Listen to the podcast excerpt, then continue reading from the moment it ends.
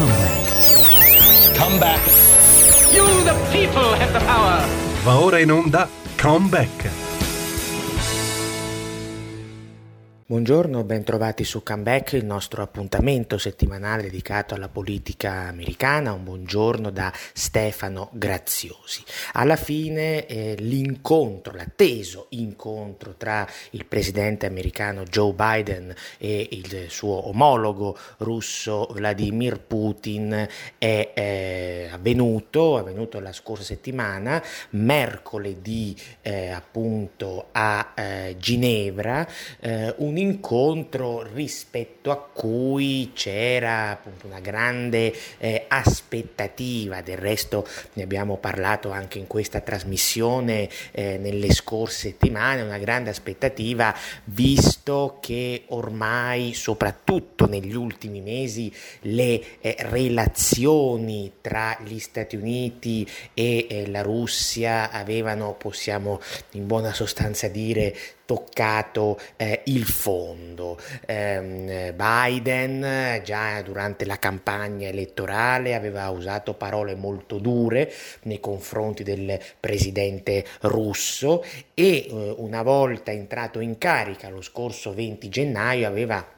avviato una politica estera di forte pressione nei confronti della Russia e insomma aveva anche usato delle parole eh, piuttosto eh, come dire insomma piuttosto, piuttosto severe anche lì molto dure nei confronti del presidente russo definendolo ricorderete a marzo scorso eh, un killer. Durante una eh, intervista televisiva il giornalista gli aveva appunto chiesto secondo lei Vladimir Putin è un killer e Biden aveva risposto eh, sì, secondo me lo è. Um, quindi insomma la situazione non era certo eh, rosea, va detto, va detto che in realtà lo stato delle relazioni tra Russia e eh, Stati Uniti fosse sì ulteriormente peggiorato eh, dopo l'entrata in carica di Biden, ma, ma, che questo stato non fosse comunque idilliaco neanche ai tempi dell'amministrazione Trump, una certa vulgata, consentitemelo un po' semplicistica, aveva sempre definito, ha sempre definito Donald Trump come un presidente filorusso Insomma, non è che le cose stiano esattamente così. Sicuramente Trump aveva un buon rapporto personale con Putin, c'era sintonia, questo è oggettivo, così come è oggettivo che Trump eh, avesse intenzione di avviare una distensione eh, con Mosca per conseguire vari obiettivi geopolitici, sganciare il più possibile la Russia dalla Cina, cooperare in aree problematiche del Medio Oriente come per esempio la Siria, però dall'altra parte dobbiamo anche andare a guardare lo stato per così dire oggettivo delle relazioni tra Washington e Mosca durante l'era Trump e scopriremo che in realtà appunto questo stato oggettivo non fosse assolutamente idilliaco. Eh, Trump nel dicembre del 2019 per esempio comminò delle pesanti sanzioni contro le aziende coinvolte nella realizzazione del gasdotto Nord Stream 2. Eh, sempre sotto Trump nell'agosto 2017 ci fu una crisi diplomatica abbastanza significativa tra Washington e Mosca che ricorderete coinvolse il consolato russo di, di San Francisco. Quindi appunto la situazione è sempre eh, più complessa di come talvolta viene semplicisticamente dipinta. Quindi alla luce di queste relazioni così tese, fino a un mese, un mese e mezzo fa, un incontro ehm, come quello di mercoledì scorso eh, sarebbe per così dire diciamo eh, apparso eh, difficilmente eh, immaginabile. Eppure alla fine è avvenuto pur tra eh, diversi problemi. Ehm, cerchiamo di eh, analizzare la questione più da vicino. Innanzitutto ricordiamoci che questo vertice ginevrino tra Biden e Putin è avvenuto alla fine del tour europeo del presidente americano, un tour europeo che ha visto innanzitutto la sua partecipazione al G7 e poi anche la sua partecipazione lunedì della settimana scorsa eh, al summit NATO eh, di Bruxelles, un summit NATO molto significativo perché eh, per la prima volta nel suo comunicato eh, finale eh, l'Alleanza Atlantica ha sostanzialmente messo nero su bianco di volersi occupare anche delle ambizioni militari di Pechino. Non era mai successo che formalmente l'Alleanza Atlantica prendesse una simile decisione. E però, eh, diciamo, in questo comunicato un'ampia parte è anche dedicata alla Russia eh, e, e non mancano delle critiche nei confronti di Mosca anche piuttosto dure, anche piuttosto pesanti, i dossier divisivi che nel comunicato finale del summit NATO, dell'ultimo summit NATO di Bruxelles, sono citati, ehm, risultano appunto molteplici, ma in particolare sono il dossier eh, dell'Ucraina e il dossier della Bielorussia, soprattutto dopo eh, la crisi bielorussa esplosa eh, il mese scorso eh, con la questione eh, dell'aereo dirottato eh, su ordine del presidente bielorusso eh, Alexander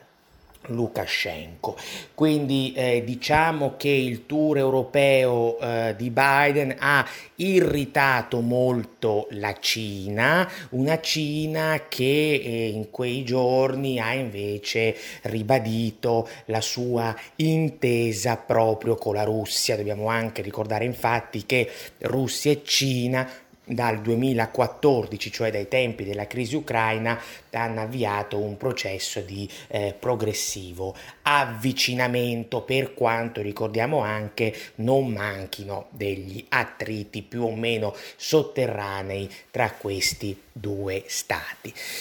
Quindi, eh, ripeto, il summit di mercoledì tra Biden e Putin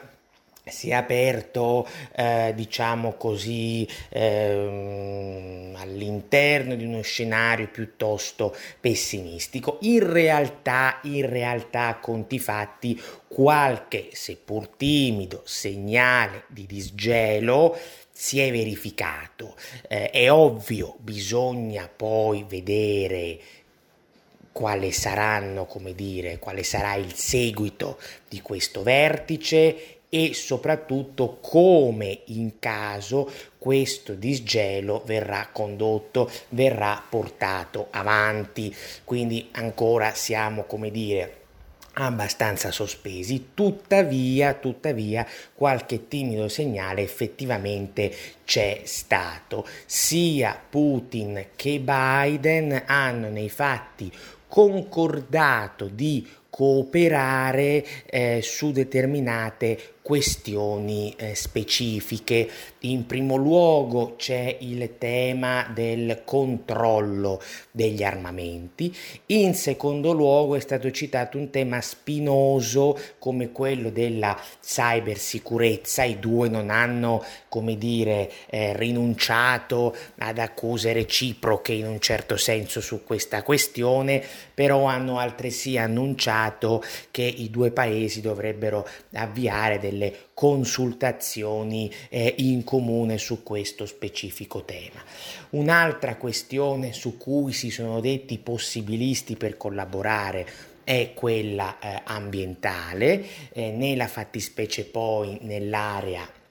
dell'Artico e poi eh, sono ovviamente comparsi determinati dossier geopolitici specifici la Siria, l'Iran, eh, l'Afghanistan, cito soprattutto Iran e Afghanistan perché anche la settimana scorsa eh, o comunque nelle settimane scorse quando stavamo iniziando appunto a parlare di questo vertice e di che cosa avrebbero potuto parlare appunto eh, vi avevo sottolineato come uno, come due, diciamo, due dei dossier che potenzialmente avvicinano oggi Stati Uniti e Russia siano proprio da una parte il processo di pace in Afghanistan e eh, nella sua conferenza stampa di mercoledì Biden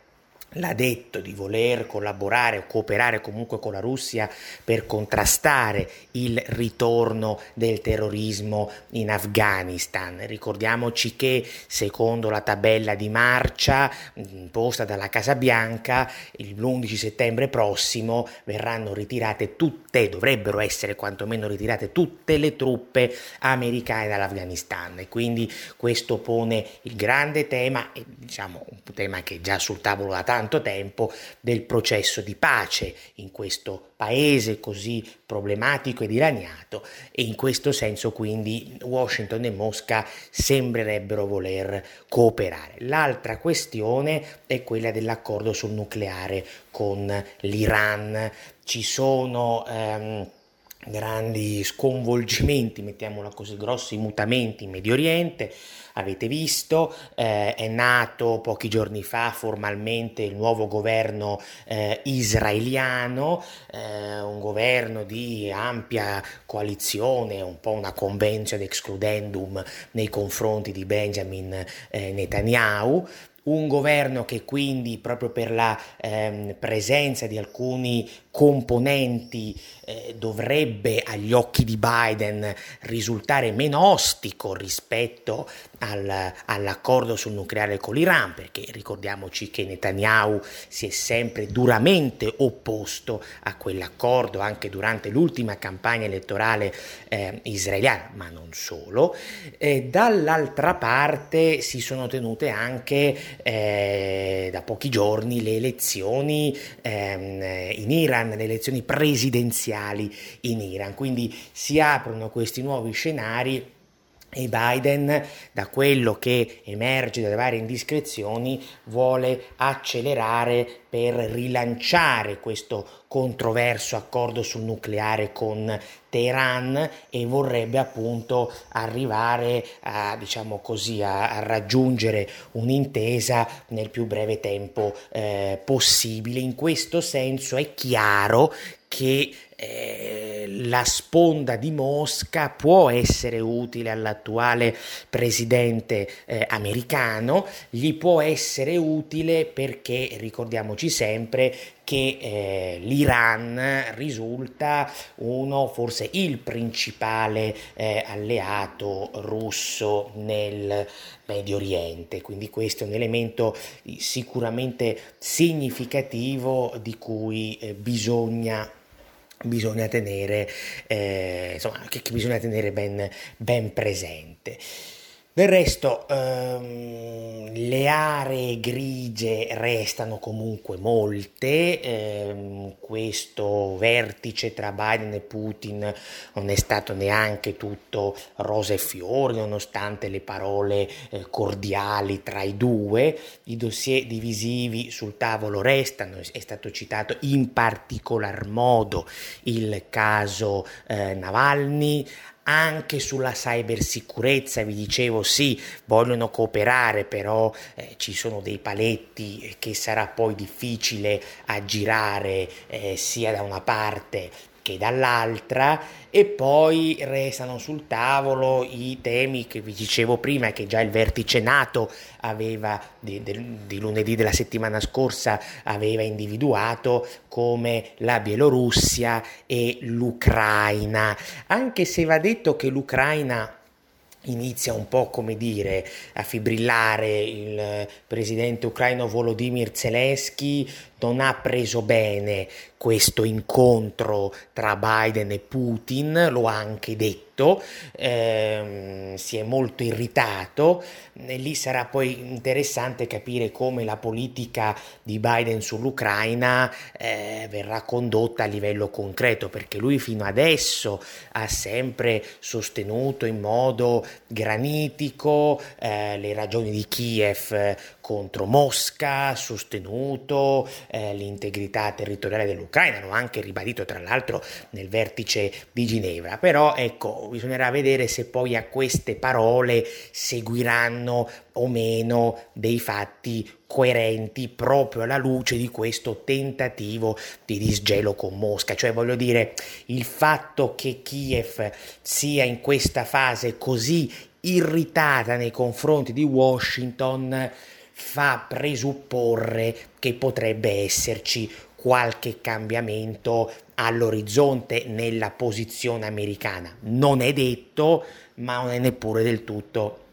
diciamo così, non è neppure del tutto ehm, escludibile. Quindi eh, è ovvio, è ovvio poi che eh, ci sono, come dire, degli obiettivi che, le due, che questi due stati, Stati Uniti e, e Russia, hanno eh, cercato di eh, conseguire attraverso questo, attraverso questo vertice. Da una parte eh, la Russia ha eh, necessità, aveva necessità e anche tuttora necessità di rompere l'isolamento internazionale in cui era piombata, ha necessità appunto di eh, uscire, di liberarsi, tra virgolette, dall'assedio in un certo qual senso. E dall'altra eh, anche Biden, vi dicevo, ha, sue, ha i suoi obiettivi. Da una parte, e li citavamo prima, ci sono dossier specifici su cui Washington vuole cooperare,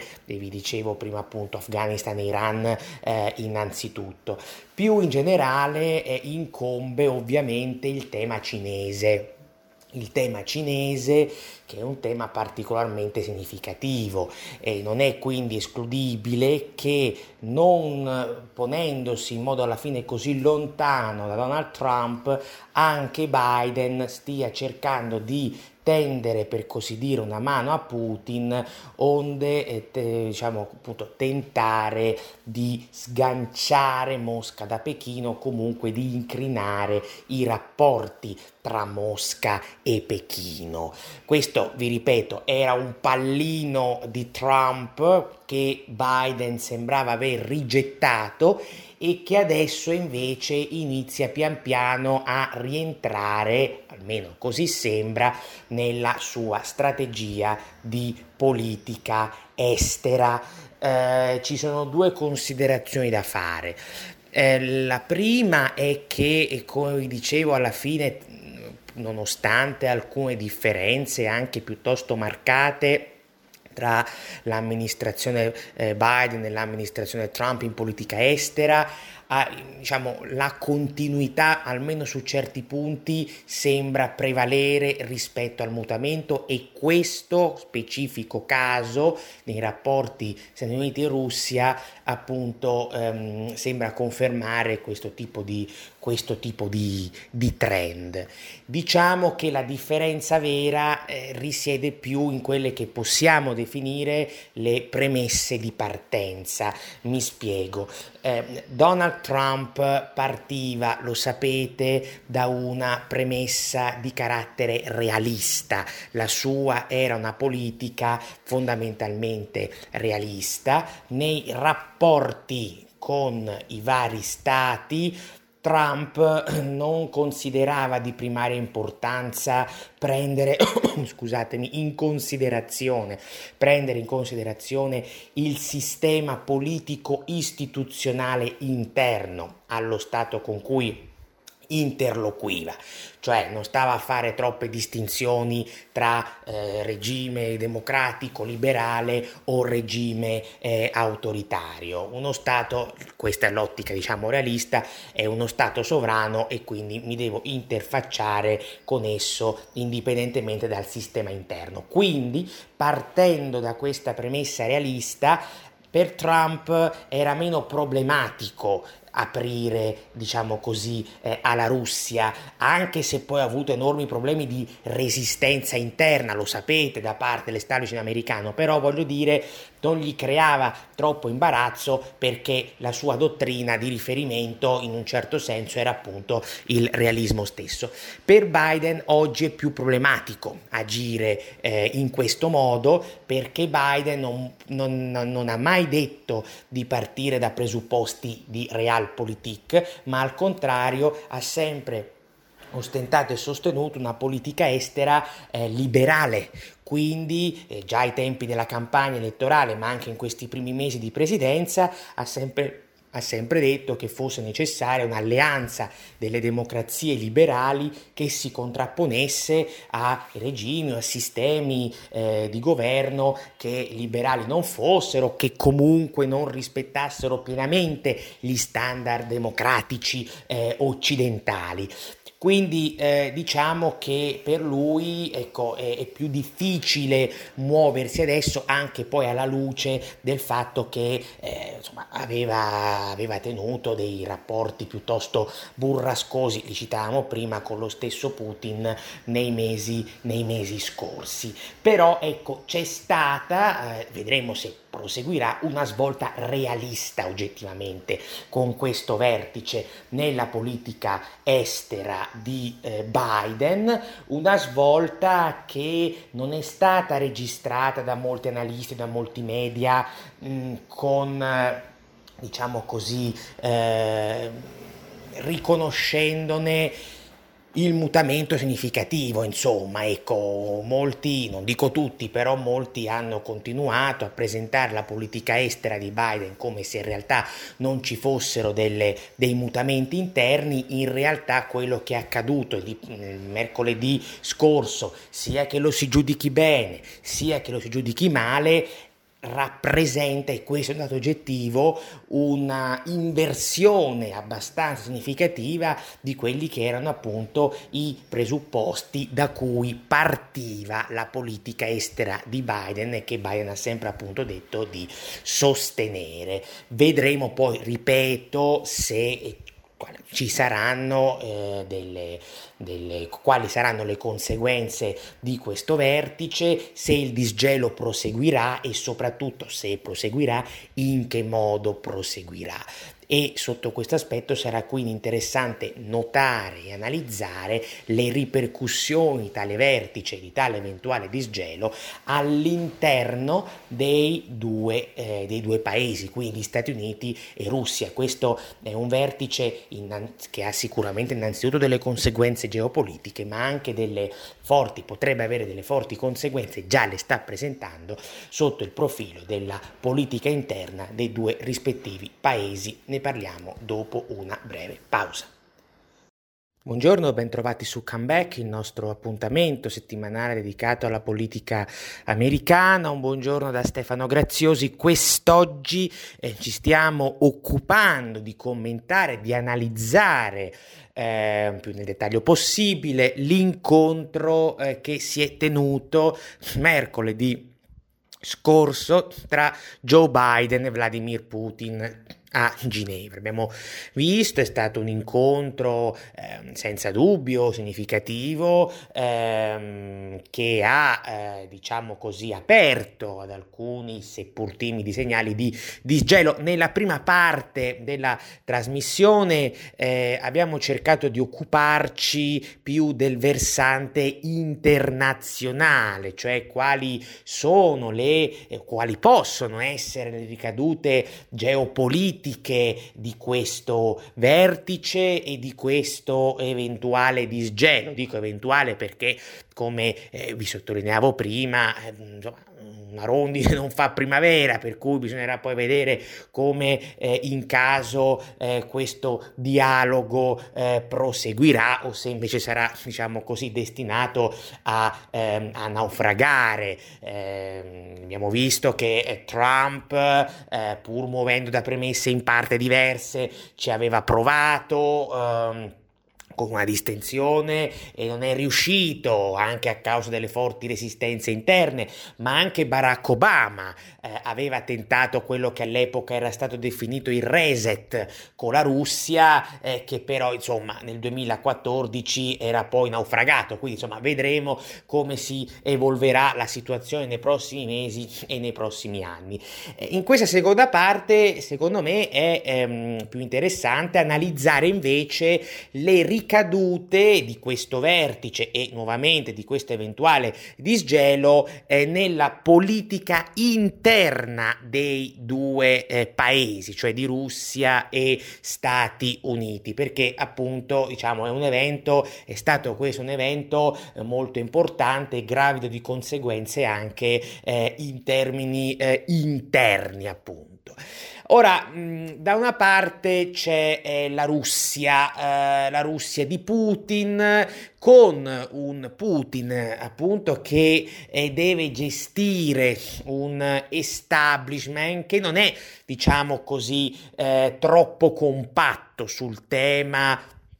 della politica estera e dei rapporti con, con Washington. Eh, una parte dell'establishment russo guarda con maggiore favore nei confronti dell'Occidente, un'altra parte invece preme per allontanarsi dall'Occidente e eh, diciamo così eh, per incrementare eh, la convergenza con la Cina. Quindi Vladimir Putin deve in un certo senso barcamenarsi tra queste due spinte fondamentalmente contrapposte e cercare una sintesi. Del resto il presidente russo, in quella che è, insomma, la sua storia politica, eh, fondamentalmente da quando è, è al potere, eh, ha sempre, come dire, eh,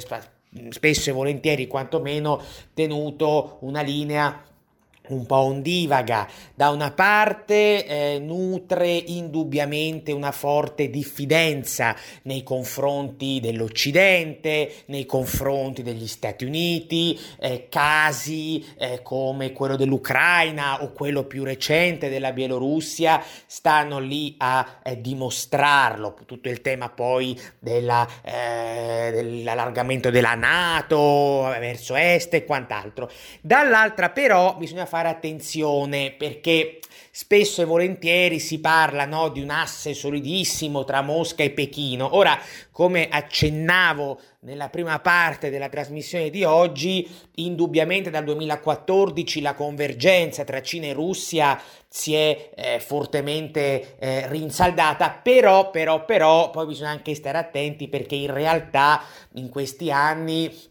si sono verificati anche dei problemi, eh, degli attriti, per esempio eh, anche a causa della pandemia, ci sono delle aree anche di eh, competizione più o meno manifesta, penso tanto per citarne una proprio alla regione artica e non sarà forse un caso che Putin appunto abbia parlato di cooperazione nell'Artico con gli Stati Uniti eh, durante il, eh, il vertice di, di Ginevra, elemento questo ribadito poi dallo stesso Biden nella sua conferenza, conferenza stampa. Quindi Putin storicamente teme quello che possiamo definire anche l'abbraccio soffocante con la Cina perché teme che la Russia possa trasformarsi in una sorta di stato vassallo, di stato satellite della Repubblica Popolare Cinese. Quindi è anche alla luce di queste considerazioni interne alla Russia che va letto ecco, il vertice ginevrino della settimana, eh, della settimana scorsa. Eh, dall'altra parte ci sono gli Stati Uniti con una situazione di politica interna, lo sappiamo, molto articolata. Eh, e questo vertice ha già prodotto delle conseguenze piuttosto, piuttosto eh, rilevanti se Putin deve appunto, diciamo così, eh, destreggiarsi tra i fautori dell'avvicinamento all'Occidente e i fautori dell'avvicinamento alla Cina e quindi deve trovare una sintesi tra queste posizioni contrapposte, Biden anche insomma ha i suoi grattacapi interni. Innanzitutto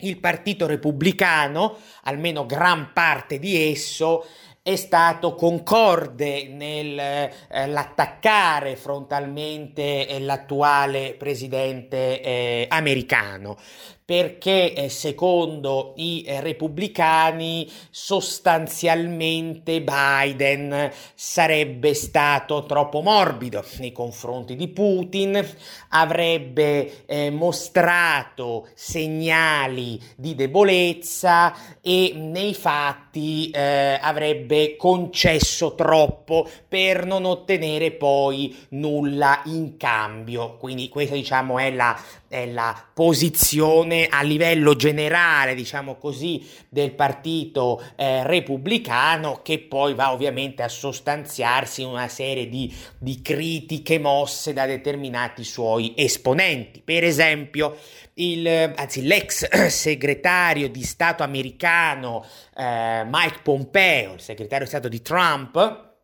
è stato molto critico nei confronti del fatto che Biden non abbia tenuto dopo il vertice a porte chiuse di eh, Ginevra una conferenza stampa congiunta con Putin. Ricorderete che quando ci fu il precedente vertice molto controverso di Helsinki tra Putin e Trump, i due tennero una conferenza stampa congiunta, poi quel vertice insomma creò un putiferio all'interno degli Stati Uniti con attacchi anche dei repubblicani a Trump perché ricorderete in quell'occasione era l'estate del 2018 eh, Putin, pardon, Trump aveva criticato eh, l'intelligence statunitense eh, proprio durante la conferenza stampa congiunta con Putin sul caso Russia Gate e insomma questo poi creò non pochi problemi, non pochi attriti e spinse successivamente anche in parte l'amministrazione Trump a prendere dei provvedimenti, come dire, più stringenti nei confronti della Russia, però comunque la conferenza stampa congiunta tra i due presidenti ci fu. In questo caso non c'è stata conferenza stampa congiunta. Dopo eh, il vertice eh, i due si sono eh, allontanati ehm, ehm, dal luogo in cui si è tenuto eh, e eh, hanno appunto avuto due conferenze stampa separate. separate. Eh, la prima prima ce l'ha avuta eh, Putin, l'ha tenuta Putin, la seconda poco dopo, neanche un'ora dopo, eh, lo, stesso, eh, lo stesso Biden. Ecco, Mike Pompeo ha detto che questo è un sintomo di eh, debolezza, che Biden non avrebbe appunto la forza di una, insomma, tra virgolette, di dibattere, di, di rispondere punto per punto ehm, a, a, a Putin. Qui poi in realtà si viene, questo tipo di critica viene ad inserire inserirsi in un quadro più generale che riguarda, diciamo così, anche un po' la fibra fisica del presidente, eh, dell'attuale presidente americano, eh, al di là del vertice con Putin, della conferenza stampa con Putin, mh, mm, i vari interventi eh, pubblici che lui ha tenuto, Biden intendo, durante il tour europeo, sia in sede di G7, sia in sede di vertice NATO, insomma, sono finiti molto sotto i riflettori perché Biden ha mostrato una forte stanchezza anche fisica, diversi lapsus, sta un po' ritornando, no? Ricorderete le polemiche dello scorso anno durante la campagna elettorale eh, appunto sulla fibra fisica di questo, di questo presidente, che poi è un tema che ogni tanto riaffiora no? nella, storia, nella storia americana, perché poi la salute, non, non tanto l'età in sé quanto la salute del presidente in carica è sempre una questione, diventa sempre una questione di sicurezza nazionale e c'è da giurarci i repubblicani torneranno su questo argomento e anzi di fatto ci sono già tornati con queste critiche durante il tour europeo appunto di, di Biden. Un altro punto cui, su cui i repubblicani hanno battuto contro Biden e contro questa apertura a Putin risiede nel fatto che eh, loro sostengono Biden non avrebbe adeguatamente trattato la spinosa questione del gasdotto Nord Stream 2. Lo sapete, quest'opera che è in fase di completamento ehm, eh, ha suscitato sempre forti critiche da parte degli Stati Uniti. L'amministrazione Trump, ve lo dicevo prima, nel dicembre del 2019 impose delle sanzioni alle aziende coinvolte nella sua realizzazione. Biden durante i primissimi mesi della sua amministrazione aveva a sua volta ribadito la linea dura contro il Nord Stream 2, poi a maggio, eh, quasi improvvisamente, in realtà la Casa Bianca ha revocato quelle sanzioni, nonostante il parere contrario di alti dirigenti della, del Dipartimento di Stato, ha revocato le sanzioni che colpivano la società che sovrintende proprio alla realizzazione del gasdotto stesso. Ora i repubblicani dicono Biden su questo punto ha ceduto troppo e non ha ottenuto nulla in cambio. Adesso insomma semplifico, ma il concetto di base è sostanzialmente questo. Voi sapete che eh, il tema del gasdotto Nord Stream 2 è molto aggrovigliato, ne abbiamo anche parlato nei mesi scorsi in questa trasmissione.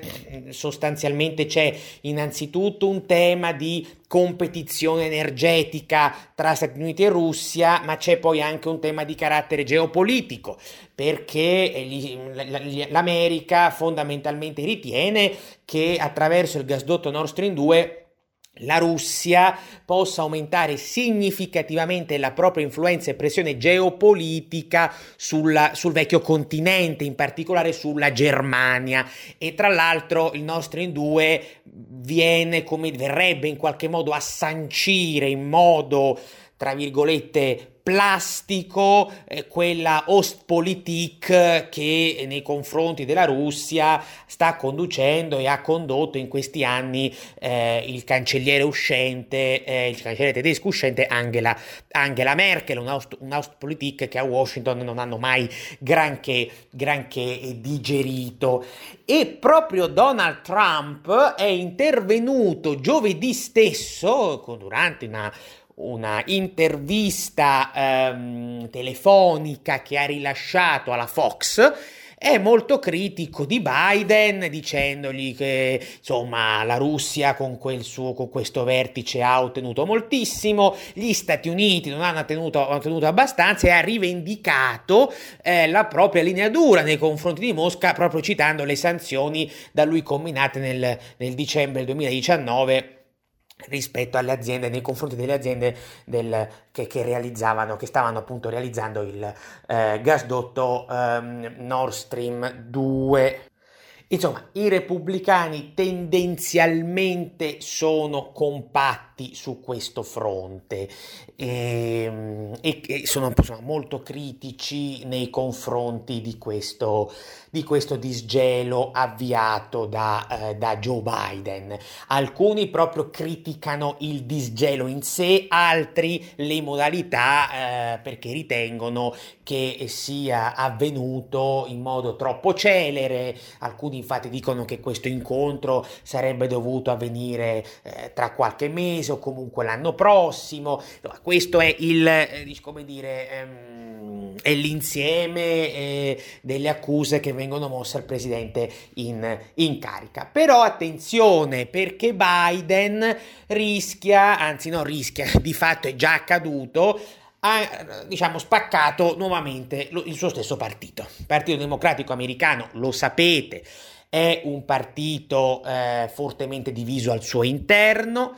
eh, nelle questioni di politica interna, ma anche delle, nelle questioni di politica estera. Abbiamo abbondantemente parlato lo scorso mese eh, di come eh, l'ultima crisi, l'ultimo conflitto tra Israele e Gaza abbia contribuito a dividere ulteriormente i democratici americani al loro stesso interno con le aree centriste tendenzialmente più favorevoli a Israele e le aree di sinistra tendenzialmente più favorevoli ai palestinesi. Ora il disgelo con Putin, magari non in modo così drammatico come ai tempi appunto del mese scorso con il conflitto Israele-Gaza, ma insomma rischia anche stavolta di eh, spaccare un po' l'asinello al suo stesso, eh, al suo stesso interno. Eh, da una parte eh, alcuni parlamentari progressisti, quindi democratici di area progressista, quindi più spostati a sinistra, hanno, eh, tra virgolette, benedetto questo disgelo, anche se poi alcuni di questi stessi parlamentari erano quelli che ehm, negli anni scorsi, negli anni dell'amministrazione Trump, criticavano ferocemente Trump per il tentativo di distensione, eh, di distensione con Putin. Ricordiamoci che quel tentativo di distensione fu poi eh, alla base eh, di tutto il filone dell'inchiesta, eh, dell'inchiesta Russiagate di cui eh, abbiamo eh, parlato in modo molto esteso eh, all'epoca, eh, ricorderete. Dall'altra parte però ci sono anche dei democratici, insomma, che non sono così contenti di questo disgelo nei confronti della Russia, anche perché, insomma, eh, in questi anni di amministrazione Trump eh, i democratici hanno sempre criticato duramente l'attuale presidente russo, addirittura ritenevano, lo sapete, su questo si basava in gran parte il Russiagate, ritenevano che la vittoria di Trump, la vittoria elettorale di Trump nel 2016 fosse frutto di una specie di complotto, di una collusione tra il team di Trump e il Cremlino. In questo senso, il giorno stesso dell'incontro tra Biden e Putin, mercoledì scorso, il potente senatore democratico Bob Menendez, che ricordo è presidente della Commissione Esteri del Senato, quindi ha un incarico abbastanza importante, e beh, insomma, se ne è uscito con un tweet significativo, ha detto che Putin è un killer, ha detto che insomma Biden deve, doveva essere, avrebbe dovuto essere molto duro nei suoi confronti e rompere un po' quella che era stato il tentativo di distensione di Donald Trump, attuato da Donald Trump. E poi poche ore dopo si è concluso il vertice e si è visto che in realtà Biden è andato in una direzione molto diversa, se non addirittura opposta sotto certi aspetti a quella auspicata dal potente senatore democratico eh, Menendez. Quindi voi capite che eh, nuovamente il Partito Democratico Americano anche su questo dossier non sembra avere una linea troppo, eh, come dire, troppo coesa. È ovvio che poi bisognerà anche capire, come sempre, nelle prossime settimane, nei prossimi mesi, quali saranno poi le varie posizioni, se ci sarà un compattamento o meno, in questo momento appare uno scenario, quello del compattamento, molto difficile anche alla luce delle divisioni che insomma abbiamo, abbiamo, citato, abbiamo citato prima. Eh, del resto lo vedevamo nella prima parte della trasmissione, questo vertice, posto sempre che poi eh, il disgelo prosegua, in un certo senso non può essere visto come una significativa rottura rispetto ad alcuni pilastri della concezione di politica estera che Joe Biden aveva portato avanti sia in campagna elettorale sia durante i primi mesi di presidenza. Quindi è ovvio che, eh, diciamo così, rappresenta anche un mezzo sconvolgimento all'interno di un partito, quello democratico americano, che è già abbastanza sconvolto di suo, viste, ripeto, le eh, usuali divisioni eh, interne che lo caratterizzano. Quindi noi continueremo eh, ovviamente a, a monitorare eh, questo, insomma, lo stato delle relazioni tra Washington e Mosca, monitoreremo anche eh, la modalità con cui questo disgelo, lo dicevamo prima, verrà portato avanti, perché un disgelo può essere portato avanti in modo corretto o in modo scorretto, eh, attraverso delle cambiali in bianco oppure attraverso una postura, come possiamo dire, eh, più, ehm, più attenta, più severa, più guardinga. Questo appunto sarà poi da, sarà poi da capire, che bisogna sempre distinguere tra la distensione, distensione è una cosa, i colpi di spugna sono un'altra cosa.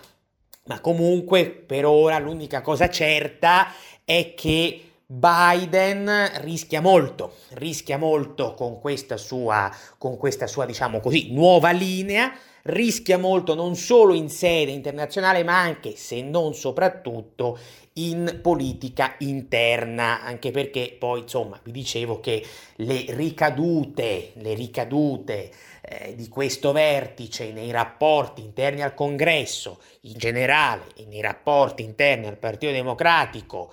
nella fattispecie, insomma, sono senza dubbio eh, significative. Vedremo quello che succederà. Io per oggi vi saluto e vi do appuntamento alla prossima settimana. Una buona giornata da Stefano Graziosi. Come back. Come back. Avete ascoltato Come Back.